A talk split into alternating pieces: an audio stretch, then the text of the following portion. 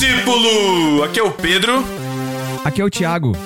Aqui é o Matheus. E aqui é a Carol. E estamos começando mais um podcast no barquinho, surfando numa vibe bem legal hoje para falar sobre o filme Jesus Revolution e também sobre a reforma, de certa forma. A gente vai falar um pouco sobre tudo, né? Podia até ser um Cine Galileia esse podcast, mas vai ser um, um mashup. A gente vai misturar aqui a. O... Mashup. Meu Deus. A gente vai. pra gente tentar se integrar as novas gerações, que nem o filme fez lá. Isso aí. Esse é o Pedro tentando ser geração Z. Mas é isso, a gente tá aqui então. Pedro, Thiago, Matheus e Carol. Aí. Carol aí em dupla, quase em dupla aí praticamente, né? Pois Gravando é. com a gente. Mais um pouco.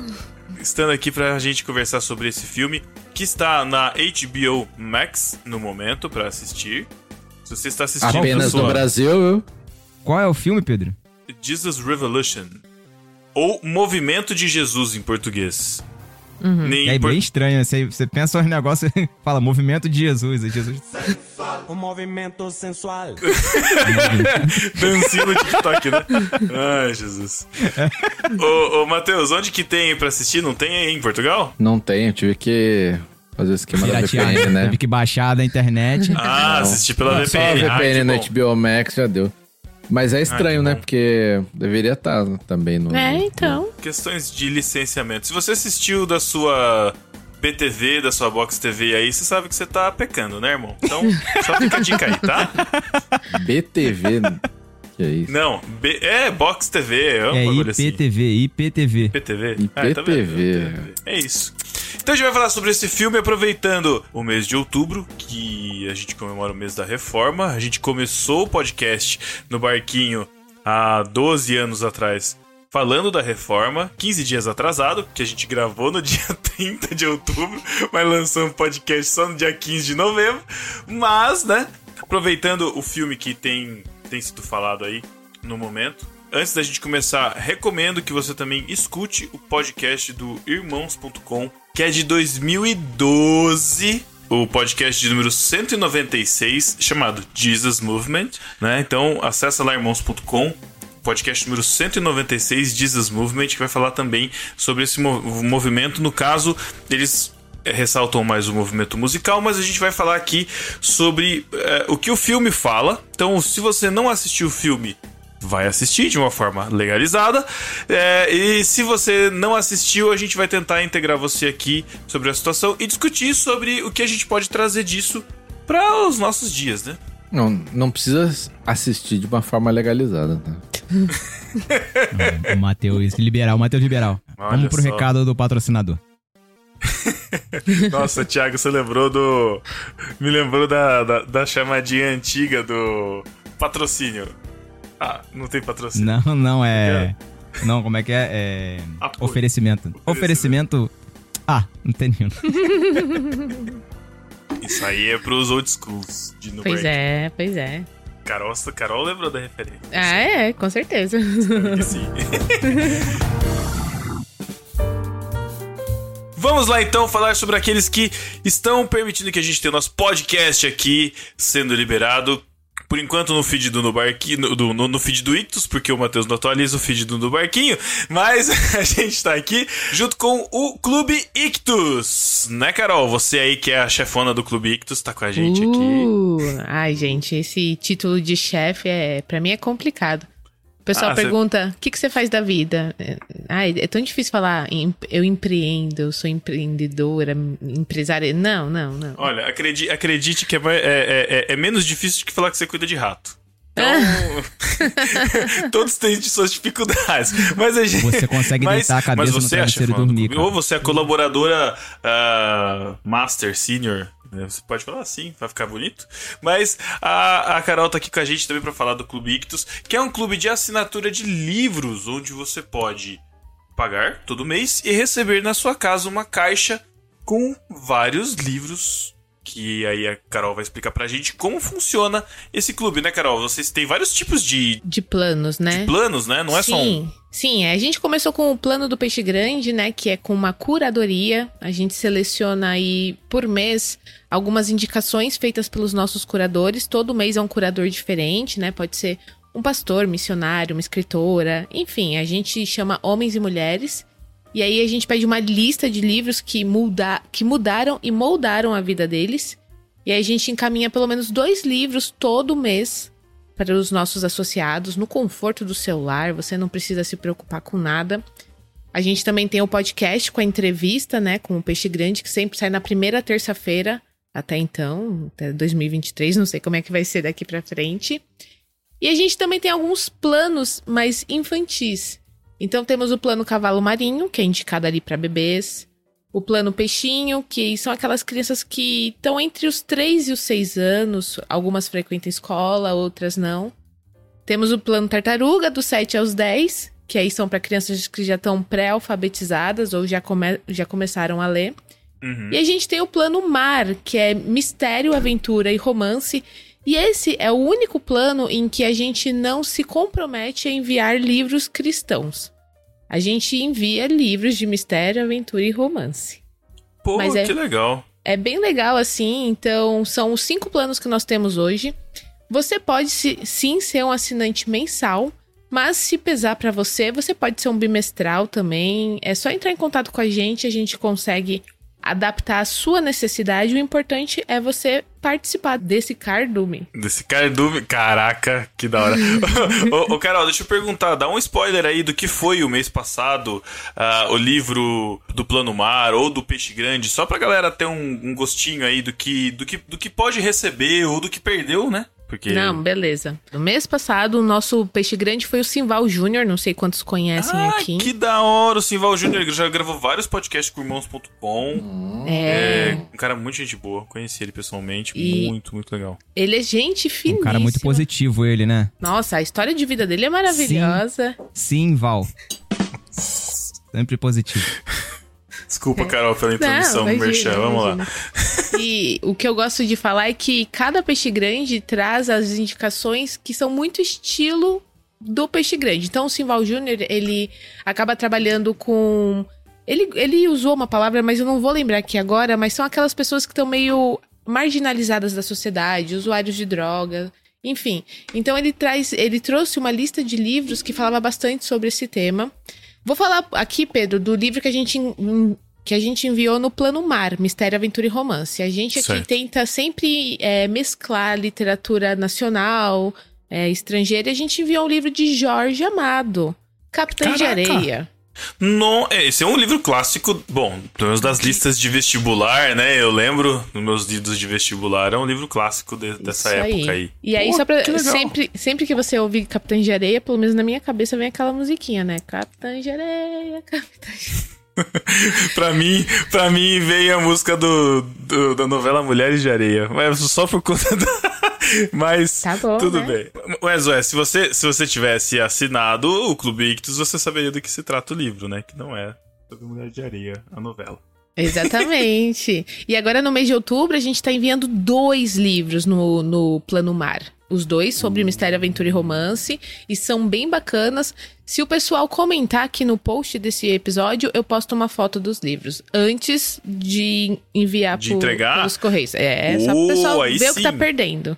Aí sim, engajamento, a gente precisa Lá no, disso. site do, lá no site do Ictus. Você tem que comentar no site do Ictus lá, nesse podcast aqui do Barquinho. Porque no Barquinho o podcast não é postado mesmo, né, Matheus? É, então vai ter que ser por lá mesmo. Ou, ou na nossa DM do, do, do Instagram. Isso aí, isso aí. também não sai postagem lá. E aí, se você quer ter desconto, Carol, porque assim, a Hum. gente aqui gosta de, né? Sempre gosta de ter um descontinho, né? Com certeza. É A gente importante. sabe que o no Barquinho tem o privilégio de ter um cupom de desconto especial. Uhum. Né, Carol? Exatamente. Então, se você que tá ouvindo aqui esse programa, e não precisa ser só para esse mês, esse cupom ele tá válido o ano inteiro, tá bom? É só você colocar lá no cupom de desconto Beijo do Matheus, Matheus com TH, tá bom? Que você vai ter 15% de desconto na primeira mensalidade. Lembrando que no Clube Ictus a gente não tem carência. Então, se você assinou recebeu seu livro, não curtiu muita experiência, ou falou, ah, não é pra mim, não tem problema, entre em contato, a gente cancela, sem mágoa, sem rancor. A gente quer que as pessoas que estão com a gente estejam porque querem ficar com a gente. Não porque, ah, eu tenho que pagar seis meses, um ano e receber o que eu não quero, o que eu já tenho, enfim. Aqui é tudo paz e amor, né? A gente vai falar um pouco sobre Peace and Love hoje. Exatamente. E é o que a gente quer pros, que os nossos associados se sintam amados e ouvidos. Então, é isso. Nossa, isso, aí sentir amado e ouvido você englobou 100% da população. Aí é, Ah. aí é conquista na certa. Carol, obrigado. obrigado pela parceria Imagina. com o Clube Ictus, que tem permitido que a gente apareça aqui todo mês, gravando e conversando com você ouvinte. É, e a gente vai então entrar no assunto do filme né? Jesus, Move, é, Jesus Revolution, que é o nome do filme, né? Movimento de Jesus em português, mas que se trata do Jesus Movement, que foi um movimento de avivamento na Califórnia na década de 70.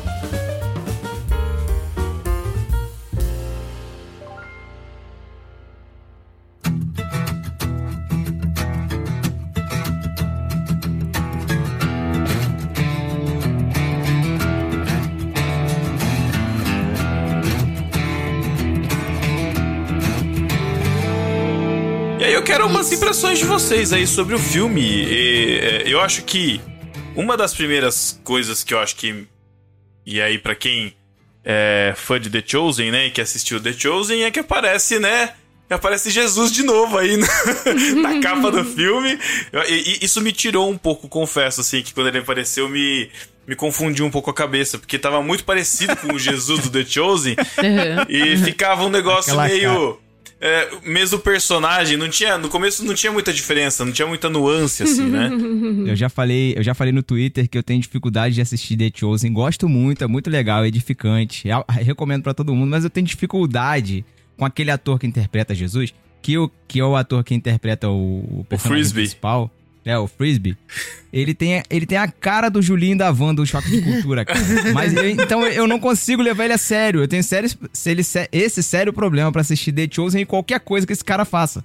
Porque aquela cara de canastrão de Julinho da Van dele é muito complicado pra eu, pra eu manter a atenção e o foco, entendeu? E outra coisa, já que você falou em The Chosen, também tem o Matheus lá, né? Ah, do, do sim. The Chosen. Não sei se vocês perceberam. O Matheus aparece. perceberam o Matheus? Não, Ma- não o- percebi. O, o Matheus do The Chosen aparece no final, quando eles estão evangelizando ali no deck. E tem umas pessoas que eles estão entregando folhetos. Quando ele é uma das pessoas que tá o lá. folhetinho, Ele recebe e joga Isso. fora o folheto. uma das pessoas aí faz um comentário lá e, tipo, bem, uma falinha bem rápida Sim, Passa por ele assim e nossa, vai. é verdade. quando eles estão lá. No, na- é. Que ele até meio que confunde o, o frisbee lá com Jesus mesmo, né? Isso, isso aí, Ah. exatamente. Ó a referência aí, agora tem que assistir Então, de novo eu- pra pegar. É porque esse filme é da mesma produtora do The, do The Chosen, né, na verdade. Eu fiquei na dúvida se é mesmo, porque no É. início não apareceu Angel Produções. Aparece, é da, é da Sony e apa- aparece no começo, aparece. sim, Aparece? o Eu vi só. Lionsgate. Parece eu fiquei sim, pro- pô. Ah, eu, eu não reparei. Então, foi falha minha. Eu vi que é da Lionsgate e da Sony, Uhum. mas eu não vi da, da Angel Productions, não. Pô, mas da hora, cara. É bom Mas saber eu, que... eu não, eu Ah. não assisti The, Chosen e eh, entendi bem a história. Não, mas... mas não precisa assistir The Chosen. pra- É bom que você lê a Bíblia, né? The Chosen acho que é baseado num livro um pouco conhecido, né? Né? Que a gente... Mas ah, a história, então, só pra gente contextualizar, a história do filme, ela começa com um- uma igreja bem tradicional, né? Não dá pra saber se a denominação dela, eu não sei se ela, se ela é, É luterana. é luterana. É, não, pelo filme não dá pra saber, mas a história real É é, numa igreja uma igreja luterana. luterana. A Calvary Church, né? Que é, É a igreja do Calvário, né? É, e mas aí... é aquele estilo de igreja americana, né? Que tem esses nomes que, tipo, já não tem Sim, mas a confissão, a conexão. confissão é. A confissão Sim, luterana. mas, mas não tem conexão exatamente com a denominação exata. Sim, é, é, é mais pra que a gente entenda, assim, que se você for se localizar hoje, seria tipo uma igreja presbiteriana bem tradicional. Vamos colocar bem assim, tá? Que é aquela igreja é, sem... É presbiteriana, sem, então, normal, Sem né? fundo preto. é, aquela, é aquela igreja sem, sem, sem fundo preto, sem parede preta, é, de bancos de madeira, é, bem Que todo mundo vai de terno pra, ig- todo, todo mundo vai de terno pra igreja com a bibliazinha. O terno, tal. é, é, o, o, o chão acarpetado. E aí, eu não sei se vocês re- re- repararam que lá na frente, no púlpito, tem um quadrinho com os números dos hinos que vão ser cantados, né? Então, me destacou isso porque na, na, na igreja pre- presbiteriana a gente usa o Inário Novo Cântico, né? Uhum. É, eu sei que outras igrejas aí usam harpa cristã, cantor cristão. E aí, muitas vezes, a gente, quando vai escolher a música, né, a gente fala o número do hino, as pessoas que têm o inário, né, hoje em dia, na, na própria Bíblia, é, que a igreja presbiteriana às vezes faz algum lançamento, tem o inário no final da Bíblia junto, mas hoje a gente projeta tudo, mas de qualquer forma tem essa numeração, e tinha as numerações dos quatro hinos que são tocados lá, que iam ser tocados lá, e o pastor falando, né, revoltado sobre os acontecimentos atuais, o estado em que o mundo está deplorável, a moral arrasada, o que o mundo está falando sobre Deus, e aí levanta a revista Time da época com a capa Deus está morto, né, isso, né, tem conexão com outro filme aí, Uhum.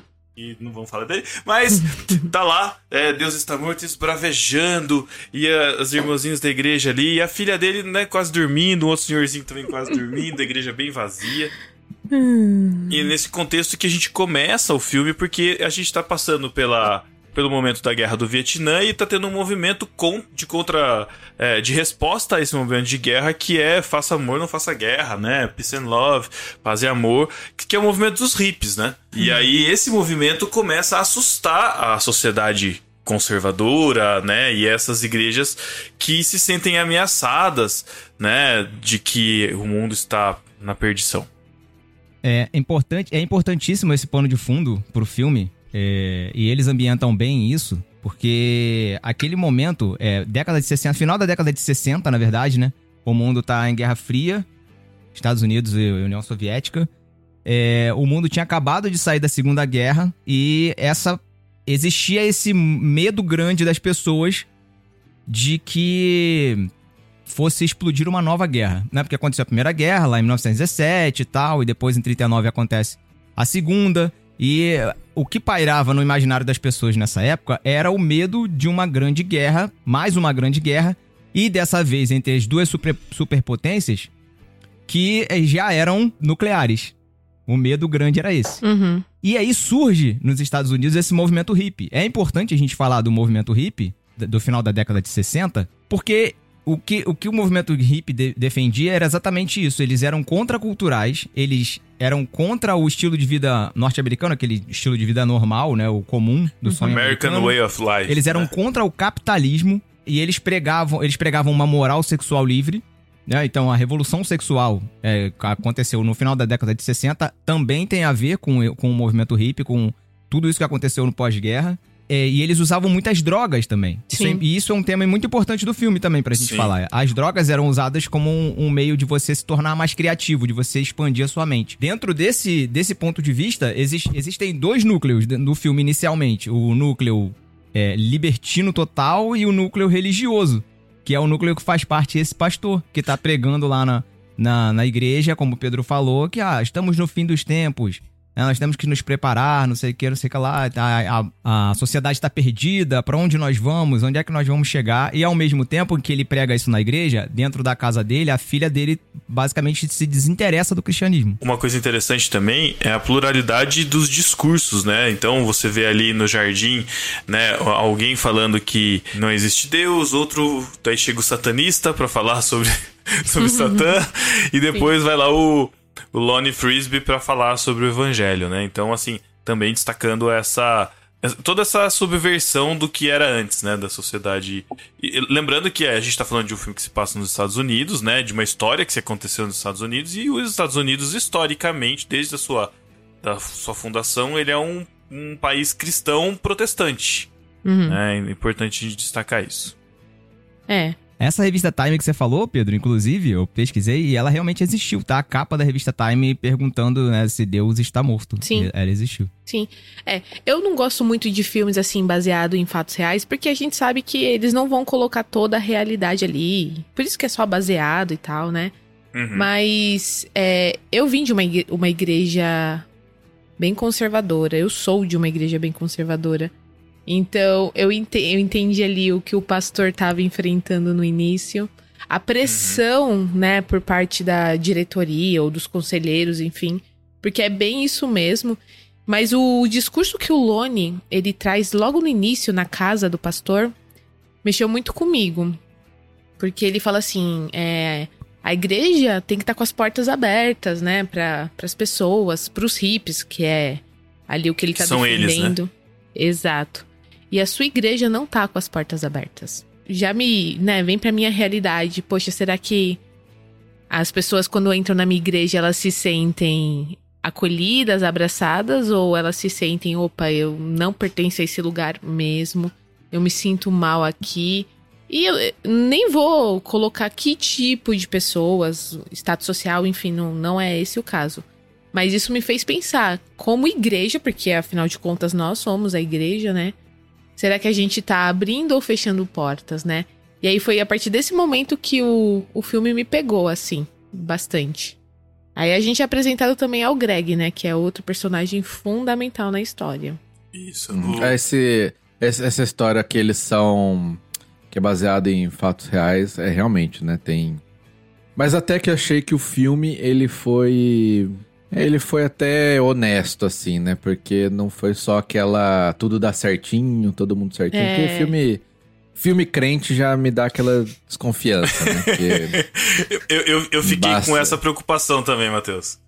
Eu também. É, Acho que é, todo, mundo, todo mundo teve essa, teve essa, quarto, essa, essa preocupação quarto de guerra. Sim. É, é, é, Deus não está desafiando morto, gigante, né? Corajoso. É, que é tudo desafiando aquela, gigante. É aquela é linear, né? O negócio e tal. Tem aquele momento que a pessoa se converte e tudo vai bem, né? E ele foi até. Mostrou no meio ali, claro, não mostrou tudo, né? Porque eu fui ler a, a história lá um pouco, né? Inclusive do Lone, é um cara muito controverso, tinha uns outros problemas ali Calma, é, deixa é, pro final, calma. é, final. Mas, mas enfim, não, não é... é... importante, é importante falar do Lone que ele, que ele se converteu, né? Ele era um hippie, primeiro, isso é importante falar. Isso. Ele era um hippie que se drogava, e ele fala isso durante o filme, né? O personagem fala isso durante o filme. E ele se converte, ele conhece Jesus, e isso ele tem uma transformação de vida a partir disso. Exato. Uhum. A história, na verdade, ela se passa em, em, basicamente três núcleos que vão se convergir, né, de certa forma, né? Então é o núcleo do pastor, né, que ali ele tem uma posição de liderança na igreja, mas ele é subordinado a um conselho que determina as ações dele e. Aos presbíteros da igreja. Aos, aos presbíteros da igreja, seria o equivalente. é, porque na, na igreja presbiteriana é um conselho, então seria mais ou menos isso. Uhum, uhum. Mas, é, bom, dadas as. É, um dia a gente explica essa questão da igreja presbiteriana, vamos ver, né? Mas sim, sobre, está debaixo de um conselho sobre o que acontece. É, ele tá né, se questionando sobre ele tá revoltado com a situação, com o status quo da sociedade. A filha tá se distanciando do evangelho. Esse é o núcleo. O segundo uhum. núcleo é o, o Lone, né? E é justamente a filha do pastor que conhece o Lone pela primeira vez. E o Lone Frisbee, que esse nome, né? Que não tem como, na hora que apareceu o Lone Frisbee, eu falei, ah, você tá de brincadeira, sabe? Se não fosse de verdade, cara, eu falei, os caras estão sacaneando muito com esse nome, mas tudo bem, é Lone Frisbee de, do disco mesmo. Uhum. E aí conhece esse o nome Lone dele é isso mesmo, né? É, é esse, então, exatamente. Na por isso que eu falei, se eu, sou, se, eu não, se eu não soubesse que era de verdade, eu achava, eu tinha achado que era zoação. Ô, Pedro, é legal, é legal, antes de falar sobre a questão da filha dele conhecer o, o Lone, é, o Frisbee, é importante dizer que o pastor, numa conversa na casa entre ele e a filha, ela fala que é, só, só vou acreditar no dia que Jesus me mandar um hippie. Uhum. Lembra que ele fala sim, isso? Sim, sim. E aí ela sai de carro. Nesse momento, quando ela tá andando de carro pelo interior, assim, do, da, de Los Angeles, é, da Califórnia, é, ela, e ela encontra com ele, né? Isso. No meio da rua. Ele Isso. tá, ele tá na estrada, e aí a gente conhece o Lone Frisbee, que é o outro núcleo, que é um hippie convertido ao evangelho, que tem alguns. A, acaba tendo alguns seguidores, tem uma gama de pessoas que ele conhece e que ele vai migrando de lugares. Provavelmente ele estava migrando de um lugar de onde ele já tinha ido. E aí a gente pode supor aí que ele migrou porque ele já tinha passado por algum tipo de problema ou situação no local anterior, né? Isso aí a gente pode supor. Que depois o filme Não, lá no não final fica, ele vai isso não falar. fica claro. Não fica, Não é, não, claro. né? A, a ideia é. O que me pareceu é que ele era um missionário itinerante urbano. Sim. Basicamente aí, na minha cabeça. Sim. E aí, assim que eu Não, não, mas, mas depois fica mais claro lá pro Não, final, calma, tal. é, exatamente. É, e aí- Inicialmente é, pô, o cara é, um, o cara é um missionário que quer alcançar os hippies, se veste como um hippie, porque ele não abandona Não, ele é um jeito de hippie, falar, ele não se veste abandona como, as ele é. Barba Ele grande, é, não, cabelo ah, mas, grande. não, mas é, desde o exatamente. princípio dá pra ver que ele é hippie. não De tá? fato, ele é. Isso. E aí a gente vai ser apresentado para um outro núcleo, que é o. Eu não lembro o nome do personagem. É o, é o É Greg? o Greg, isso. Greg, o é Greg, que tem uma situação familiar complicada, não tem o pai, a mãe. é, a mãe. A gente dá a entender que ela é uma prostituta. é, e aí Drogada. ele tá vivendo o. justamente numa escola militar para conseguir um futuro. né? Então, assim, ele tá na caixinha. Então a gente vê a caixinha do conservadorismo da igreja e a gente vê o conservadorismo ali né, secular, Político. ali, político, exato. E aí ele é convidado, né? Ele conhece uma. Ele vê uma menina bonita e ele aí começa a se envolver com os hippies e ele sai dessa escola como conhecer o movimento hippie. E aí a gente passa é, a maior parte do filme como observador, né? É, como sendo. Nós sendo os olhos do Greg, né? Vivendo o que ele tá vivendo ali, conhecendo o movimento hippie até o, o, o momento, e aí eu vou avançar um pouco na história aqui, mas até o momento em que ele se droga, em que ele se envolve é, na- nos pensamentos, ele é um artista, né? Então ele se envolve é, com as drogas, as drogas expandem a mente dele, mas ao mesmo tempo ele vê o, o que a droga tá fazendo com ele, até o momento em que ele tem pensamento, a, a droga faz ele ter pensamentos suicidas, e aí ele encontra o Lone. E o Lone faz um convite pra ele, convida ele, confronta ele ali do, do, do que ele tá vivendo. E aí ele passa a querer, né, de repente, buscar algo diferente. Que, na verdade, é justamente o, o cerne do Jesus Movement, do, do movimento que aconteceu. Né? E da realidade de tudo que tá acontecendo ali, é, naquele, naquele contexto, que é o quê? Os jovens, eles estão buscando alguma coisa. Eles estão buscando preencher... que preenche um vazio. Exatamente, aí aquele Isso. vazio, né, que a gente fala, que tem tantos autores aí que eu não sei mais quem que é o autor que falou isso, né? Uns falam que é Agostinho, outros falam que é, é, Aristóteles, sei lá quem que é, enfim. Einstein, né? Sei lá, Clarice Lispector, mas alguém falou um dia que a gente tem um buraco no nosso coração que é do tamanho de Deus e só Deus pode preencher. Aí, ó, pro Clube Ictus é, de, de- é descobrir o livro onde tá escrito Né? Mandar no marcador. E aí. Exatamente. E aí fica esse questionamento do que os jovens, e aí o Lone mesmo, ele, ele diz isso como testemunho, falei assim, ó, eu fui uma pessoa que já, que já usei drogas, que eu já fiz de tudo, e ainda assim eu tinha esse vazio. E esse vazio foi preenchido por Jesus. Calma, mas aí é que tá, calma. Antes disso, antes dele ter o vazio preenchido por Jesus, teve lá o núcleo conservador da igreja lá, o pastor teve que enfrentar um, um desafio, né? Que é a chegada do, do Frisbee, a mensagem fortíssima que o Frisbee tinha e a- aquele momento em que o pastor tava vivendo do dilema. Olha, o evangelho, será que o evangelho é isso aqui que eu tenho? Que eu tô tentando me agarrar? E a minha filha lá em casa já não se interessa mais, porque pra geração dela, essa, isso, isso que a gente tá vivendo aqui não faz nenhum sentido. A mensagem dos hippies de paz e amor, bicho, fazem muito mais sentido pra ela do que o, o que a gente tá vivendo aqui dentro da igreja. Aí esse era o momento dele decidir. O que, que eu vou fazer? Eu vou fechar as portas pros hippies, ou eu vou ouvir e vou acolhê-los e deixar eles entrarem. E aí, nesse momento, ele decide, aí é, é- é que existe a virada do pastor, né? É, em que ele decide transformar a igreja, ou melhor, dar abertura para os hippies poderem entrar e aquela comunidade virar um, um lugar para acolhimento dos hippies. E começa um grande movimento, né? O- a igreja começa a ficar cheia e uma ruptura muito grande dentro da igreja. Eu acho, acho essa cena muito legal. O diretor fez, fez a questão de dividir a igreja, né? Aquela questão do- dos dois lados, né? Os dois, os dois, O lado tradicional e o outro lado cheio de hits. Sentavam as pessoas certinhas do lado aqui e, as- e os hippies ficavam sentados do outro lado. Uhum. Chegou um momento em que o pastor se dirige pros hippies e fala: Olha, eu quero dizer pra vocês que o evangelho de Jesus, ele acolhe a todos, e essa igreja aqui como uma igreja cristã vai estar com as portas sempre abertas pra vocês, 24 horas por dia, vocês podem chegar aqui que vocês serão acolhidos. E parece o, o discurso podia parar aí, né? Mas aí ele fala assim: "E aí é ponto pra galera do lado esquerdo e fala, ó, vocês, as portas também estarão abertas pra vocês. Só que para vocês saírem, caso vocês não concordem com, com o que vai acontecer aqui. E aí ele, tipo, ele, ele joga real.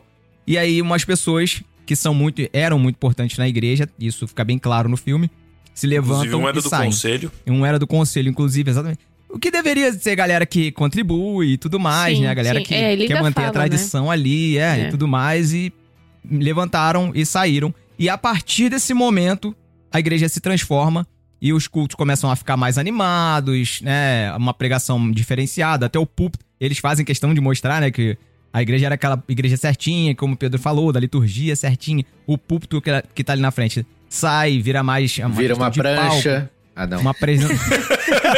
um, um tambor, um tambor, tambor. um, um Barril. barril de, de Mas, petróleo. E aí aqui. começa, começa a ter um negócio mais espontâneo, né? Uma, uma apresentações musicais com músicas mais animadas, que tem um- uma, uma estética mais que converse mais com os hips, sem perder o conteúdo de falar de Jesus, da transformação que Jesus causa e tudo mais. Acho é, esse é o momento de virada do filme. Aliás, a trilha sonora do filme é muito boa, né?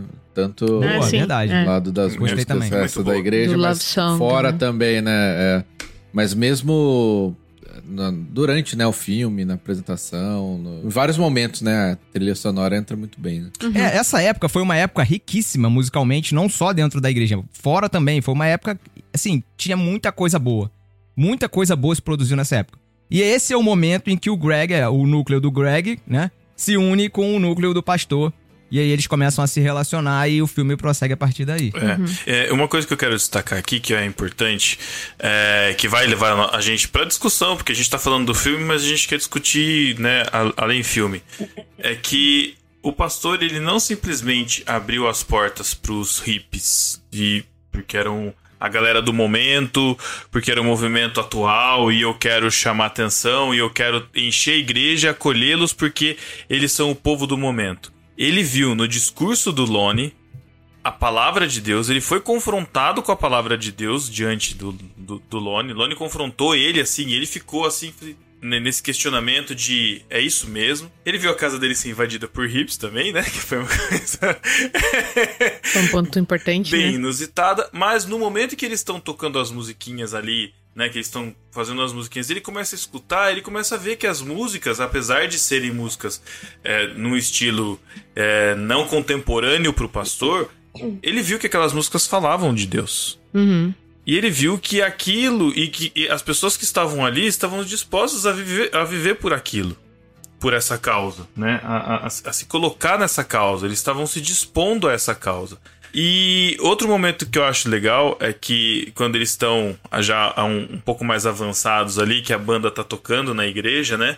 O vocalista ele agradece a todos que estão tocando, principalmente ao baterista, que vai. Faltam só três meses pra ele cumprir ali o- a sentença dele.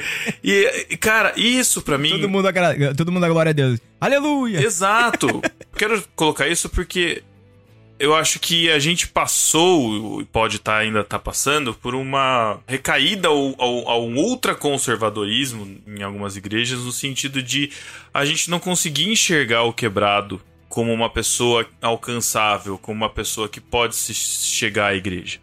Né? E aí o quebrado pode ser o morador de rua, pode ser o drogado, pode ser preto, pode ser o esquerdista, pode ser o direitista, pode ser o, o cara que é a favor da guerra ou contra a guerra, é, seja o que for. E o que eu vejo hoje, e me chama atenção isso, cara, é uma- e eu acho que se relaciona muito ao momento em que a gente tem vivido, porque a gente tem tanto um movimento muito grande de um movimento racionalista, um movimento ateísta ou gnóstico, no sentido de tirar Deus da jogada totalmente, principalmente depois de uma pandemia, de tudo que aconteceu.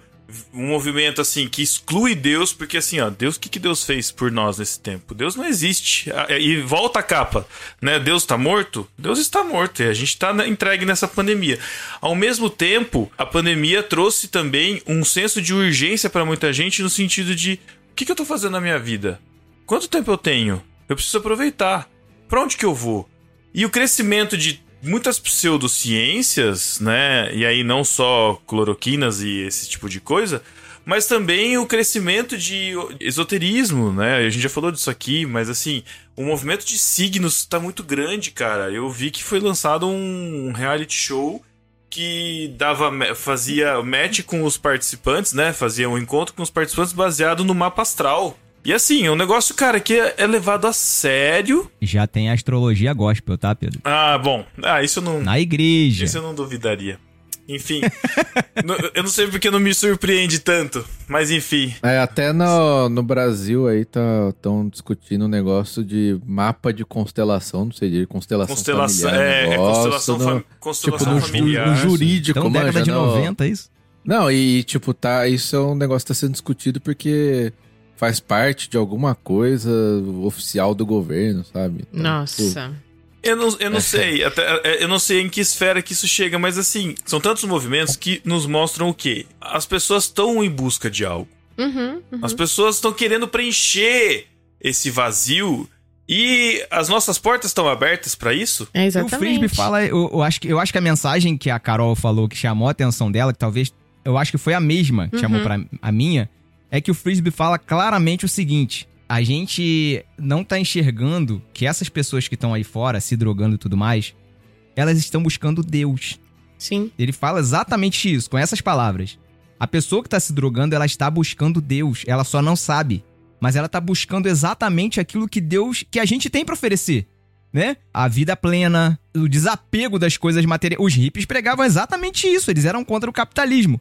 O desapego das coisas materiais, o que, que o cristianismo faz? O cri- o cristianismo vem, te entrega um bem, né? Até a parábola que Jesus conta sobre o o que é o reino do céu, em que um homem encontrou um terreno que tinha um tesouro, ele foi lá, vendeu tudo que tinha e comprou o terreno. Então, é, o que, que é isso? É um desapego da coisa, de uma coisa material. Eu, eu, eu, eu tenho algo tão mais precioso que eu encontrei que agora eu não preciso me apegar mais. Eu morri. Eu não preciso mais me apegar a nada. Essa mensagem vai exatamente de encontro ao que o hippie deseja. Então a gente tem uma mensagem poderosíssima, só que a gente não tá sabendo usar essa mensagem. Exatamente. E não é uma questão assim de criticar a igreja A, B ou C no sentido de ter tal música ou tal é, vestimenta. Não é isso, porque existem diferentes gostos, né, pessoais. Eu, por ter sido criada, por exemplo, numa igreja mais conservadora, eu prefiro um, um culto mais tranquilo, mas não tô tirando o mérito da- de outras igrejas nem nada disso. Inclusive, eu visitei a igreja que o, o Tim Keller fundou, lá em Nova York. E, gente, ai, que, Que inveja. delicinha, que delicinha. Que inveja. E, e foi um culto tão gostoso, tão, sabe, tranquilão, assim. Mas eu também já fui em outras igrejas em que o pessoal tinha aquele louvorzão e que o pessoal batia palma. E, e- e amém por isso, entendeu? Acho que o, o válido é onde está o seu coração, né?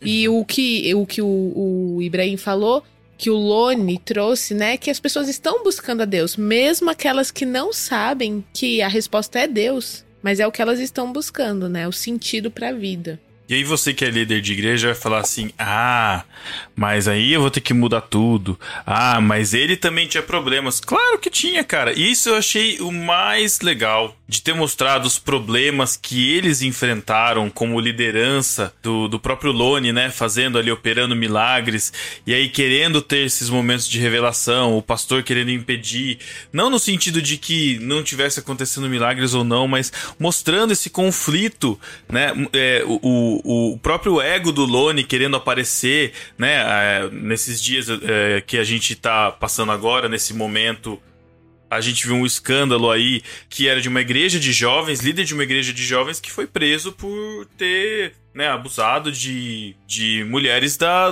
da própria acusado, igreja. acusado de ter acusado de ter abusado de mulheres. Acusado de ter abusado, exato. Então, assim, nenhum líder é perfeito, as pessoas não são perfeitas, e aí, por conta disso, a gente acaba falando: ah, mas olha só, ele também tinha isso, ele também tinha aquilo, então a gente tá no caminho certo. Eu acho que a gente tem que enxergar que o caminho, né, como eles fazem lá, né, a gente tá fazendo aqui no vídeo, né, mas é apontar pra cima. O caminho é Jesus. One way, né, que, que, que inclusive que eles falavam, né, one way. O caminho é Jesus, né? Vamos, vamos ler a palavra, vamos ver o que tá na palavra. É esse o caminho, né? É, A reforma foi um movimento onde você saiu de, de todo um processo de enclausuramento, né, numa tradição e, e em coisas que ninguém tinha acesso, a de repente ter acesso à palavra, a de repente enxergar de novo o, o que é o evangelho, além das tradições, além daquilo que era falado, mas voltar para a centralidade da Bíblia, voltar para aquilo que a palavra fala e o que Jesus quer falar com a gente e a mensagem de transformação da boa notícia. E aí a gente vem para os dias de hoje, a gente volta a estar tá fechando as portas ou a estar tá fechando as nossas portas, as nossas mentes, né, para pessoas é, marginalizadas ou para pessoas que a gente considera ou não, a gente julga ou não, fora das caixinhas de que a gente acha que elas devam ser encaixadas, né? E no final das contas, Jesus veio exatamente para essas pessoas, né? Ele veio para os, ele veio para os doentes, não para os sãos. Exato. A igreja é muitas, a gente muitas vezes é, se envolve é, em discussões políticas, achando que essas discussões políticas são o reino de Deus.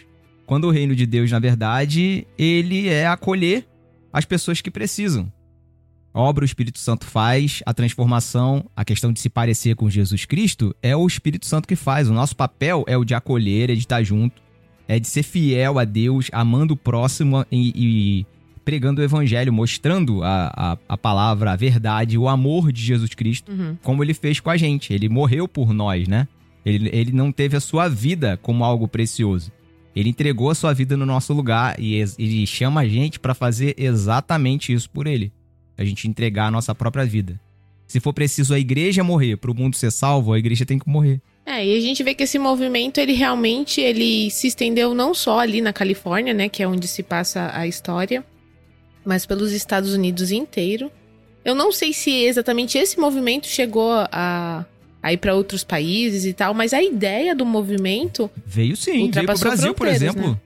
Veio pro Brasil, por exemplo, o o Jesus Movement, ele, ele influenciou a década de 70, principalmente, é, aqui no Brasil, culturalmente. A gente tem, por exemplo, compositores como Sérgio Pimenta, hum, a gente tem compositores como Janires, é, o rebanho. O que, que era o rebanhão, cara? O rebanhão é, pô, Jesus Movement purinho. Os caras iam pra praça, ligavam a caixa de som, guitarra e bateria que não podia na igreja, E eram Na rechaçados na época também, né? e os caras começavam a falar de Jesus pros caras que estavam se drogando na, na rua. Você pega, você pega as letras dessa época, você vê que tem, por exemplo, ó, é, música do Sérgio Pimenta falando, falando que, ó, essa seringa não vai resolver o seu problema. Eu tenho uma dose mais forte pra te oferecer. ó. Isso é o quê? Isso é, um re- isso é o reflexo de uma época em que a mensagem do movimento hippie tinha invadido o, a cultura Uhum. as pessoas passavam a, a viver daquela maneira e a, a contracultura evangélica, como o Jesus Movement, chegou a influenciar vários lugares, inclusive aqui o Brasil. É, e existiam pessoas que viviam dessa maneira. O, o, é, o próprio Janires mesmo, ele era um cara itinerante assim, ele pegava ônibus e ia evangelizar, tipo, o que dava na cabeça dele, tanto é que ele morreu num acidente de ônibus numa dessas Nossa. viagens dele, né? Uhum. Então, é, é isso influenciou muito, sim, E, o, o Brasil. e esse movimento, ele foi bem contemporâneo ali do Billy Graham, não foi? Porque tanto que ele aparece ali no, no, no filme. É, na- começou, começou o, o Billy Graham já era mais, mais pro meio final da década de 70, né? Ah, tá. E é- é- ele o movimento se estendeu, né, por um bom, Sim, um bom tempo sim. até ser até ser aceito e recebido pela igreja nas cruzadas evangélicas e tudo mais. Foi um movimento que influenciou tanto a cultura americana que na- o filme mostra as imagens no final, né? A Sim. quantidade de gente que tinha nas cruzadas evangélicas que foram alcançadas exatamente por essa galera Uhum. foi um, foi um fenômeno, cara. Foi um avivamento que aconteceu. Foi um negócio assim, de sem precedentes. Das pessoas de- não, não ligavam pra Jesus e de repente, do nada, tá as pessoas é, é, atraídas por Jesus e Uhum. querendo. Querendo mais de Jesus e vamos conhecer o evangelho, e, e isso influenciou, criou uma cultura evangélica nos Estados Unidos e fora dos Estados Unidos. Uhum. Porque, assim, como eu falei aqui, o, o movimento da década de 70 e 80 aqui no Brasil, com bandas como Rebanhão e tudo mais, começou ali até mais tarde chegar é, ao movimento gospel, Sim. Na década de 80, o Resgate, Fruto Sagrado e tudo mais. Uhum. São frutos que vieram dessa galera, de- desse, desse tipo de, de cultura. O resgate puxa muito essa questão também, né? Muitas músicas do resgate puxam muito essa questão, né? A música 10 para 6, né? Rock da vovó. Então, assim, também tem essa, essa, essa, essa pegada de puxar pro jovem urbano perdido, né? De, de resgate. Resgate disso, né? Talvez o, talvez o novinho nunca, nunca que tenha ouvido essas músicas fica pensando. Por que os caras estão falando de droga nessa música e tal? Por que que tá falando de droga? É uma resposta a uma época, né? Hoje a gente não, não tem tanto assim. Na, na cultura, é- droga é, é uma coisa ruim pra gente, né? Sim. Culturalmente. Sim, sim. É, pô, a pessoa se drogar é ruim. Naquela época não, era bom, era liberdade, né? Era liberdade. Hoje a gente sabe que é um problema de saúde pública, né? Crack, por exemplo, no Brasil, é um problema de saúde pública. Naquela época não. Então, você, você tinha uma, uma música de confronto a, essa, a essas ideias. Sim.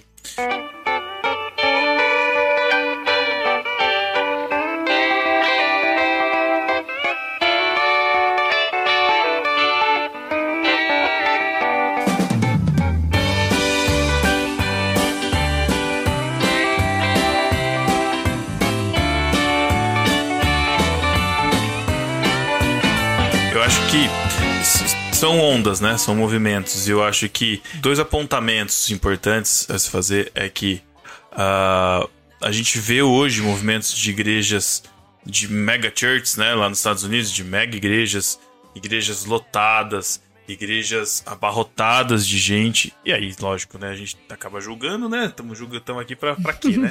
Pra quê? É um país considerado evangélico protestante, mas até que ponto isso está se fazendo di- diferença no povo marginalizado de hoje? Sim. né? Então, é, o, o, o- que o movimento hippie trouxe no sentido de desapego da sua vida em prol do evangelho, o que, que a gente tem de desapego nisso hoje? Né? É, eu já escutei de pregadores falando, pregadores americanos falando, se a gente, você é uma pessoa próspera, tem dinheiro, tem a sua casa, não sei o que lá, não sei o que lá, tem a sua vida, se tirar Deus da sua vida, muda alguma coisa? Então, esse movimento veio para chacoalhar uma estrutura que estava engessada, enferrujada, para um avivamento para enxergar que Jesus está aqui. É, A, a- a mensagem, ela, a, a mensagem em si não mudou. né? A palavra continua viva e eficaz. Agora, ela tá chegando nos corações ou os corações estão duros e a gente não tá enxergando essa mensagem? A gente tá se colocando numa posição em que a gente já tá alcançado e o mundo tá perdido, a gente tá olhando o mundo do, do alto da nossa nuvem, né, gloriosa, falando assim, tchau pessoal, vocês estão perdidos. E, e justamente o movimento é o contrário, né? Quem, o que, que Jesus fez? Jesus desceu da nuvem e veio pra cá né? E é, é difícil, passo isso pra hoje por conta disso. Não só lá, né? Como a gente vê essas mega churches, a gente vê os mega escândalos, como já teve também aí da Hillsong, né? Que a gente teve os documentários. E isso não tira a validade do que a pessoa tá vivendo, mas é, de certa forma, e aí eu não sei se vocês viram alguns vídeos do Lone, né? No, vídeos é, dele mesmo, não do ator, né? Mas você consegue ver que ao mesmo tempo que ele tá levando a mensagem do evangelho, existe algo, uma teatralidade, né? E eu acho que essa teatralidade hoje, e eu quero ligar com o que o Thiago tá falando da questão das músicas, eu vou, chegar lá, mas essa teatralidade faz com que a gente perca credibilidade. Ah, Então, assim, você tem manuais de como você deve fazer um culto ser legal, ah, como os avisos têm que ser, como o, o louvor tem que se comportar, como, eh, né, para que a igreja seja envolvida na, na adoração. Cara, até que ponto isso daí tá sendo algo de verdade? É, o, que- o, que, o que faz um culto ser um culto de sucesso ou ser um culto de fracasso? E aí eu chego na questão das músicas, por quê? Porque hoje, a gente. Por que, que a gente não tem mais músicas dessas? Porque as músicas compostas hoje, de grande maioria, são músicas com o mesmo estilo musical, mas que não falam pra além muro, falam só pro nosso cercado. É, nossa, A- a- a mensa- bolha, né? A mensagem não chega. Não, acho que a gente sabe que tem gente que tá fazendo essa mensagem, mas os grandes conhecidos é só pra nossa, pra nossa bolha. O que não, não, não desclassifica, mas ao mesmo tempo não chega, não alcança. É, não vai além, né? É, né? Eu super entendo o que o Pedro tá falando e eu acho que é, é bem real mesmo. Ao mesmo tempo que na minha igreja, por exemplo, a gente usa cantor cristão. Quando a gente começa a cantar algumas músicas ali com uma linguagem tão complicada e tão difícil, ela também não atinge as os próprios cristãos dentro da igreja não entendem muitas das falas, né? Então, eu, eu acho sim que é super válido a gente trazer músicas. é, eu não gosto de usar essa palavra, mas eu vou usar modernas, no sentido de que sejam de fácil entendimento. Mas eu sinto falta de alguma profundidade de algumas letras, né? Eu sou, eu sou líder de louvor, eu entendo super isso, viu, Carol? É, é, é uma dificuldade porque se você for na onda do momento, você vai pegar as músicas que são repetições, que falam sobre eu. E, e é um casamento difícil de fazer. Eu, me, eu, particularmente, me preocupo muito com a mensagem que a gente passa. Então, Sim, assim, sim. e principalmente com músicas que sejam congregacionais, ou seja, que a igreja consiga cantar com o ministro de louvor, né, líder do ministério de louvor. Eu me preocupo com isso, por quê? Porque eu não tô fazendo uma apresentação musical ali, um show, um negócio. Eu tô cantando pra igreja cantar junto. Então, tem que ser música simples no sentido de ser fácil de ser cantada, mas a mensagem é Cristo. Ah, é. é apontando para Cristo. Se vai falar de mim, é, e aí é, vou até falar de, de uma banda que eu, particularmente, um grupo que eu particularmente gosto e que é resultado também desse, desse movimento, do Jesus Movement, que é o Vineyard. Né? As letras deles, grandíssima parte, são músicas muito fáceis de ser cantadas. Sim. São quatro acordes, coisas simples, né? Que o Thiago às vezes não gosta muito. Mas assim. Não, mas- eu gosto das músicas do. mas, mas as. Que é isso, a música não, do não, eu, são boas. Não, eu tô brincando com você, eu tô zoando, porque eu sei que você gosta, você tem um gosto mais rebuscado aí musicalmente. Mas as letras deles são muito profundas, cara. É, e eu eu, eu nada sou ti, a entrega, te dou meu coração e tudo que a mim entrega meu viver. São músicas, sabe, que é quebrantado, que todo mundo canta. Então, assim, Quebrantado é maravilhoso. É é uma das músicas da minha vida, cara. Faz parte da minha Então- trilha sonora de músicas cristãs. são músicas que alcançam, são músicas que eu reparo e eu fico prestando atenção às vezes no meu pai e na minha mãe, cantarolando ela durante o dia. Quer dizer, é uma música que ficou na cabeça e a mensagem tá ali. Agora, que música será que a gente tá colocando dentro da igreja que as pessoas estão cantarolando com uma mensagem que não é aquela mensagem que a gente tem que trazer? Né? E aí a gente já falou aqui várias vezes isso aqui no podcast, mas a gente tá falando de música, mas também que mensagem a gente tá levando, como a gente tá se dispondo a ajudar o próximo, mesmo dentro da igreja, quebrado dentro da igreja, como que a gente mostra na igreja que a gente tá com a porta aberta para essa pessoa que tá com dificuldade, com, com problema. Eu entendo o que você tá falando exatamente. Eu, eu tenho um pensamento muito. Eu penso muito sobre isso, cara. É, é um dilema muito grande meu, assim, porque a gente tá vivendo uma. No... E esse filme tem tudo a ver com o que a gente tá vivendo agora, porque a gente tá vivendo uma nova revolução que já faz bastante tempo. É, aqui na igreja, o Guilherme costuma dizer muito, né, o Guilherme de Carvalho, que é o pastor da Igreja de Esperança, que eu faço parte, que eu recomendo que vocês assistam os vídeos, no, as pregações no YouTube depois. Quem não acho que a galera que ouve no barquinho já conheça, mas enfim. Ele fala sobre, muito sobre o selfie, e a gente tá vivendo a revolução do selfie, em que, na atualidade, o centro do universo virou o selfie. E tudo gira em torno do selfie. Tudo, tudo, tudo. O eu, tudo, tudo em, em- torno do, el- do, do selfie. E a, a igreja a- acabou sendo sugada. O selfie é algo tão. que virou tão centro. A igreja tá, tá girando em torno desse centro gravitacional chamado selfie também. Então, a gente, o que a gente está fazendo com as músicas, com a pregação, com o estilo de igreja que a gente vive, o cristianismo que a gente vive, é simplesmente dar um verniz cristão ou evangélico para uma mensagem que é pregada pela cultura. A mesma mensagem, que é: você tem o direito de se autoafirmar, quem define quem você é é você. As coisas, né, o mundo tem que girar ao seu redor e você precisa se autodeterminar. Isso tudo a igreja, em músicas e pregações, tem, de certa forma, algumas tem pregado.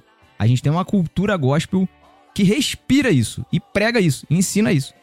Então o que a gente está vivendo hoje é muito parecido com o que tava na que a galera tava vivendo naquela época. A gente precisa fazer o quê? Resgatar o evangelho, que é a mensagem para as pessoas que precisam se libertar disso, dessa dessa mentira que elas têm vivido, porque a porque a gente tá vivendo uma, uma sociedade que ensina isso, a gente é educado dessa maneira, os filmes giram em torno disso. as redes sociais são isso. Sim. Então, assim, a gente tem uma mensagem que descola a gente do nosso eu, faz a gente se esquecer de nós mesmos para olhar para Deus e para o próximo. O evangelho liberta as pessoas disso. A gente precisa de uma nova revolução, de um novo Jesus Movement que traga de uma, de uma forma moderna, com a linguagem que as pessoas hoje entendam, essa mensagem que é capaz de libertar. Por quê? Antigamente estavam buscando no, nas drogas a realização e alcançar o divino. Hoje estão buscando no self a realização e alcançar a, a plenitude de ser humano. Quando na verdade a gente sabe que a, a plenitude de ser humano é Jesus Cristo. E a gente tem essa mensagem para oferecer. Sim. Então a gente precisa transformar, a gente precisa ser agente de uma nova revolução de Jesus, entendeu? São muitos núcleos onde a gente está inserido e eu não sei quais são os núcleos de cada um aqui, né? Quais são as igrejas de cada um aqui. Mas é, lembrar que, assim, pessoas ainda se drogam. Pessoas ainda é, se, se matam e, e ainda tem problemas com isso. Pessoas ainda têm fome. Pessoas ainda têm problemas com, com falta de alimento. E muitas vezes a gente ora pedindo a Deus que coloque alguém lá para dar o alimento para a pessoa. Né? Lógico que a gente não vai, é, como, como dizia a nossa mãe, né? Falou assim: não vai deixar comida fora, tem gente na África passando fome, né? não vamos dar ca- a comida por Sedex pra África. Mas a gente tem que olhar e cada um é, é- cada um é, é um missionário, né? Comissionado por Jesus, né? Ide no, no seu local de trabalho. Eu tenho no meu local de trabalho uma pessoa com problema de droga. Eu tenho no meu local de trabalho uma pessoa com problemas é, pessoais diversos e que eu posso estar lá sendo essa porta aberta. Então, assim, a Exato. gente muitas vezes fala da igreja, né? E, e é porque o filme mostra, né? A igreja, né? É, Mas não precisa ser uma tenda, não precisa ser um barril, não precisa ser uma prancha, não, não precisa ser um, um- a parede preta. Não é isso. É o evangelho.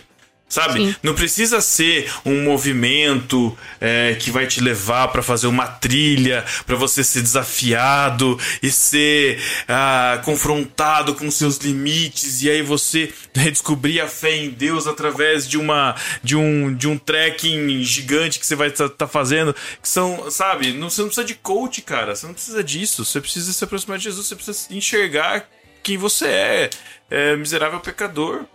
E que o cara do seu lado também é esse miserável pecador. E se você encontrou, você pode ser o, o condução pra esse cara também ser alcançado.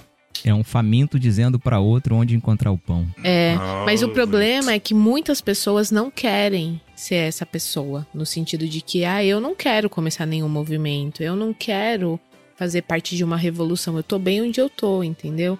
E esse comodismo é muito perigoso, porque muitas almas estão sendo condenadas e, e es- estão perdidas porque nós, eu, eu, não tô fazendo a minha parte.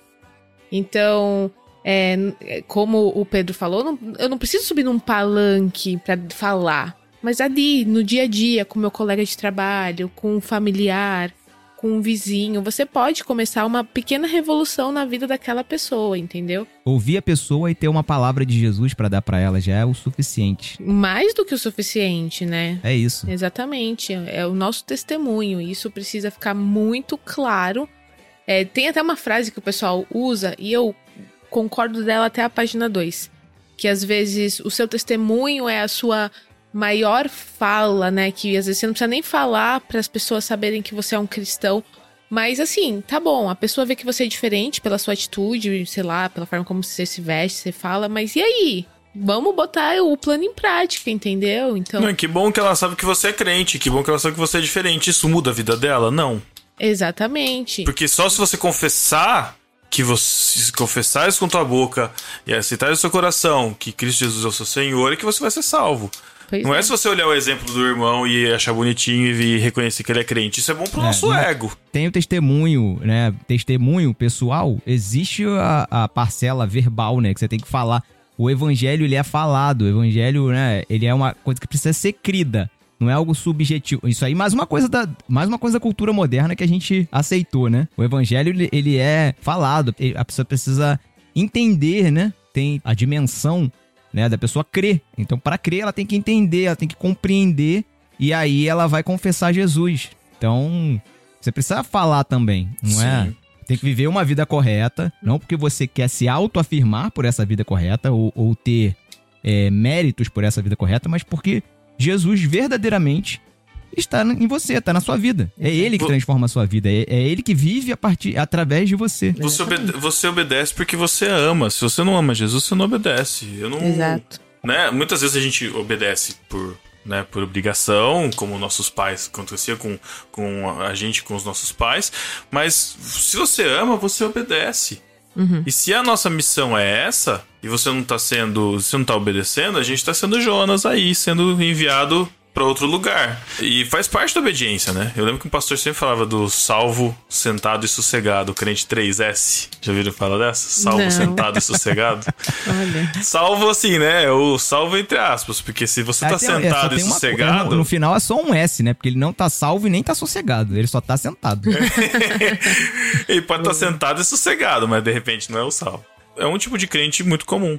A gente espera muito de pastores e de movimentos e da mesma forma, né, a gente precisa dessa, dessa revolução na nossa, no nosso coração, que não necessariamente vai gerar um movimento que você precise dar nome e você precisa fazer parte.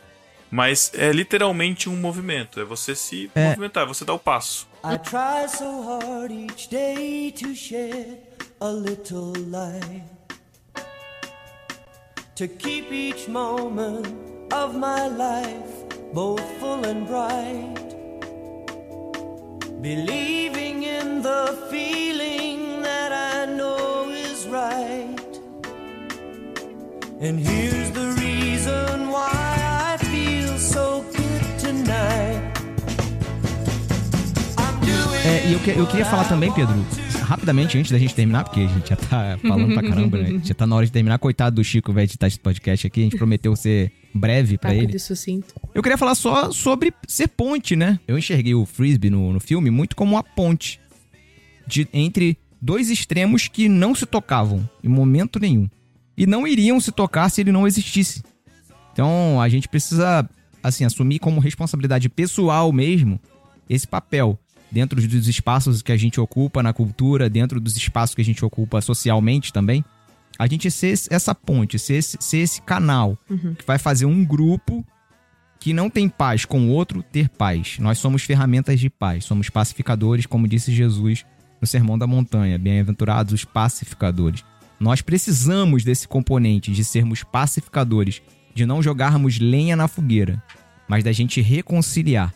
Nós fomos chamados para reconciliação, porque se temos paz com Deus, nós agora temos condição e capacidade de desprendimento de semear a paz por onde a gente passar. Interessante isso que você falou, porque é exatamente o que acontece no filme com o Greg. O Greg, ele não era um hippie, ele era de uma família quebrada, de uma família que não é o padrão da família americana, que não é do, pad- do American Way of Life. Não, não existe a presença do pai. A mãe é uma prostituta. Ele tem que cuidar da mãe. E ele tá em busca de um futuro melhor. Ele não é um hippie. Ele não é um cara fora da caixinha, mas ele é de uma vida quebrada. Você vê a, a namorada dele, de uma família abastada, de uma família rica, de uma família onde ela tinha tudo, mas tinha um vazio no coração Ela também dela. não tinha. Exatamente. Também E tinha- através- Assim como ele, que não tinha nada, também tinha um vazio, é verdade. Exatamente. Então, assim, são. Tinha os- o, o movimento hippie que veio, mas tinham de dois lugares, dois vazios. Né? E aí, ele, até em momentos assim, eu fiquei revoltado com ele quando ele não quis cantar pra mãe. Falei, meu, canta um hino pra sua mãe no telefone, que droga, cara. Canta, coitada. Hoje não, Tadinha. velho. Mas, a- ao, mesmo tempo, você vê que ele foi resgatado. O, o, o problema que ele tinha da ausência do pai, o problema que ele tinha no relacionamento, própria namorada dele também, em relação ao pai, a família tradicional, que tinha tudo ali. Então, Jesus preencheu esses espaços através de um improvável. Chegou, chegou ali através de um improvável. São os, os caminhos de Deus, né? E pra mim, a cena que, assim, me levou as. Eu, eu estou gestante, gente. Então, assim, os hormônios já estão, né, mais sensíveis. Mas- Chora por dois. Oh, e como? Mas a cena do batismo, gente. Eu me batizei muito jovem, né? Eu, eu nasci num lar cristão, então com nove anos eu já tive ali as aulas de batismo, passamos né, na igreja e, e nos batizamos.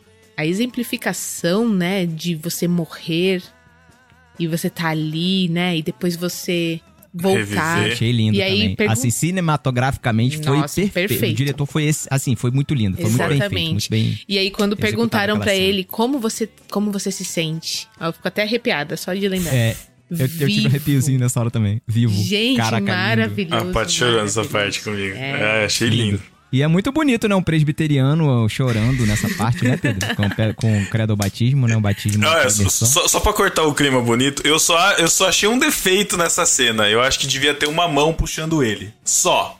Isso! Só caraca, isso. eu tive, É. caraca, eu pensei, É. eu pensei Se que tivesse uma mão Eu puxando. pensei que só eu tivesse essa. essa Perfeito. é a verdade. É Mas verdade. foi lindo, mas foi lindo, porque Foi. a- porque aí demonstra, né, que é Deus que alcança, né? Eu tô morto e Deus foi lá. Isso. Eu, eu uso isso na, na, na escola dominical lá na igreja, que eu falo que é que nem aqueles brinquedos de shopping ou que tinha no Toy Story, que é o garra. Sim. Sabe? A gente tá todo mundo perdido ali. Aí vem uma garra e tira a gente de onde a gente tá e nos salva. Isso, verdade. Mas. Isso aí, eu concordo com você. Essa, a único defeito da cena é isso aí, que a mão do pastor tinha que entrar pra puxar ele. Exatamente. Seria- tinha, tinha que seria aparecer uma mão. Não precisava nem seria ser a mão do pastor, uma mão. Seria brilhante. mais teologicamente, teologicamente correto isso aí. Mas, Mas- enfim, é só o fariseu dentro de mim falando mais alto. É, é- é por isso que eu quis cortar o clima. Mas realmente, ah, e, e é isso, e, e, de novo, né? O batismo em si, pra reforçar, né? Não é o mergulhar na água que fez com que ele se sentisse vivo, mas aquilo ali é a exemplificação de algo que já aconteceu no coração dele e que ali ele percebeu: meu, eu tô, eu sou outro, eu, eu, eu É. tô vivo, eu renasci, né? Agora eu sou outra pessoa. E a gente precisa ter essa, essa lembrança do primeiro amor, né? Essa lembrança do, do nosso renascimento, né? Porque a gente morreu. A gente E tá eu- morto e a gente renasceu de E eu achei essa cena, ela não foi clichê, não achei clichê, eu tava com muito medo desse filme ser clichêzaço, assim, de tipo. Ah, eu não curti, do, não curti o filme porque ele, ele foi clichê de propósito, como a gente falou dos outros exemplos. E essa cena aí me pegou. Ela, ela, ela- caraca, não. É, é, realmente os caras fizeram bem feito. Foi, foi legal. Muito bom. Foi legal mesmo. Tem, o, tem a questão do jornalista também, né? Que chega sem entender nada, que ele, ele mesmo fala que ele é neutro. Ah, você é da onde? Ah, eu sou neutro, eu sou um observador neutro, né? É o cara da Time, da revista Times. É, e aí, como teve a capa no início que o pastor mostra é, Deus, Deus está morto, a pergunta, no final, o- esse jornalista, que era muito famoso na época, pelo menos no filme diz isso, né? Que ele cobria guerras, cobria política e tudo mais Sim. ele faz uma reportagem que vira a reportagem de capa da revista Times, que é uma das revistas mais famosas dos Estados Unidos é, e relevantes de lá, que falando sobre o movimento de Jesus, que esse cara vai cobrir como observador neutro as coisas que estão acontecendo e tem um re- e realmente aconteceu, teve essa revista, né? Se você pesquisar no Google, você vai ver aí que houve sim uma reportagem de capa sobre o Jesus Movement na capa da revista Times. Muito legal. Cara, e eu achei muito legal, falando sobre os clichês, né? de- Normalmente de filmes cristãos, cristãos, eu achei muito legal que ele não se converteu. Porque poderia ter sido também um outro É clichê. verdade. Que era o repórter se converter, ele tava vivendo tudo aquilo, ele tava vivenciando tudo aquilo, né? Ele tava ele tá perguntando lá pro senhorzinho de cadeira de roda. Falei, mas como que aconteceu? Eu falei, aconteceu, e eu tô aqui, e é isso. E ele anotando aquilo ali com o espectador e ele não, não foi alcançado. Não sei se foi alcançado até o seu. Se, se- se o cara já morreu ou não, se foi alcançado depois. Sim, no filme ele continua sendo Ele observador continua que escreveu sendo aquele jornalista sobre... imparcial que sua vida não foi afetada por aquilo. Uhum. E aí mostra também que a gente vai se deparar com pessoas que não vão aceitar o evangelho. E faz É. parte. E faz parte, exatamente. Exatamente. Outra coisa também, o, o, o- o rapaz do cadeira de roda lá que vai ser batizado, carregado pelas pessoas. né? Ele, não- ele não foi curado, ele não levantou, tipo, não foi É, aquele triunfalismo de. isso. Ah, não, agora o cara vai levantar. Não, ele foi colocado, foi batizado com, com as pessoas segurando ele, mas ele foi batizado, foi recebido no corpo de Cristo e agora faz parte da igreja com a gente tudo mais. Muito legal. E é uma imagem legal também do que Jesus fez com o paralítico, né? Que não só curou o paralítico, no caso aqui, ele não foi, esse cara não foi curado, exemplificado, mas ele não só curou, ele perdoou os pecados. Isso. E que, tipo. ele salvou, né? Ele Ele- salvou. Exato, tipo assim, aquele corpo restaurado vai ficar. Na, depois que o cara morreu, ficou. Mas ele salvou a alma, né? Ele levantou a alma do cara.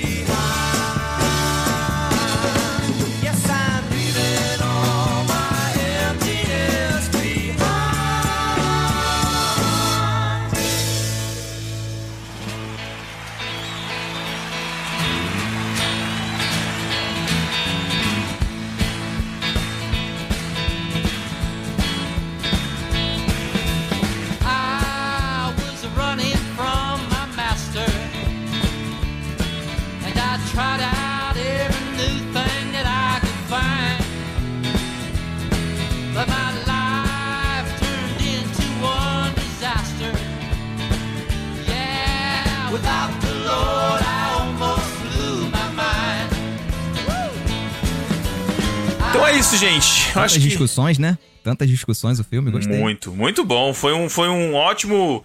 Um ótimo Cine Galileia aqui, também trazendo assuntos relevantes também para esse mês da reforma, né? Que você provavelmente na sua igreja aí pode estar tratando ou não.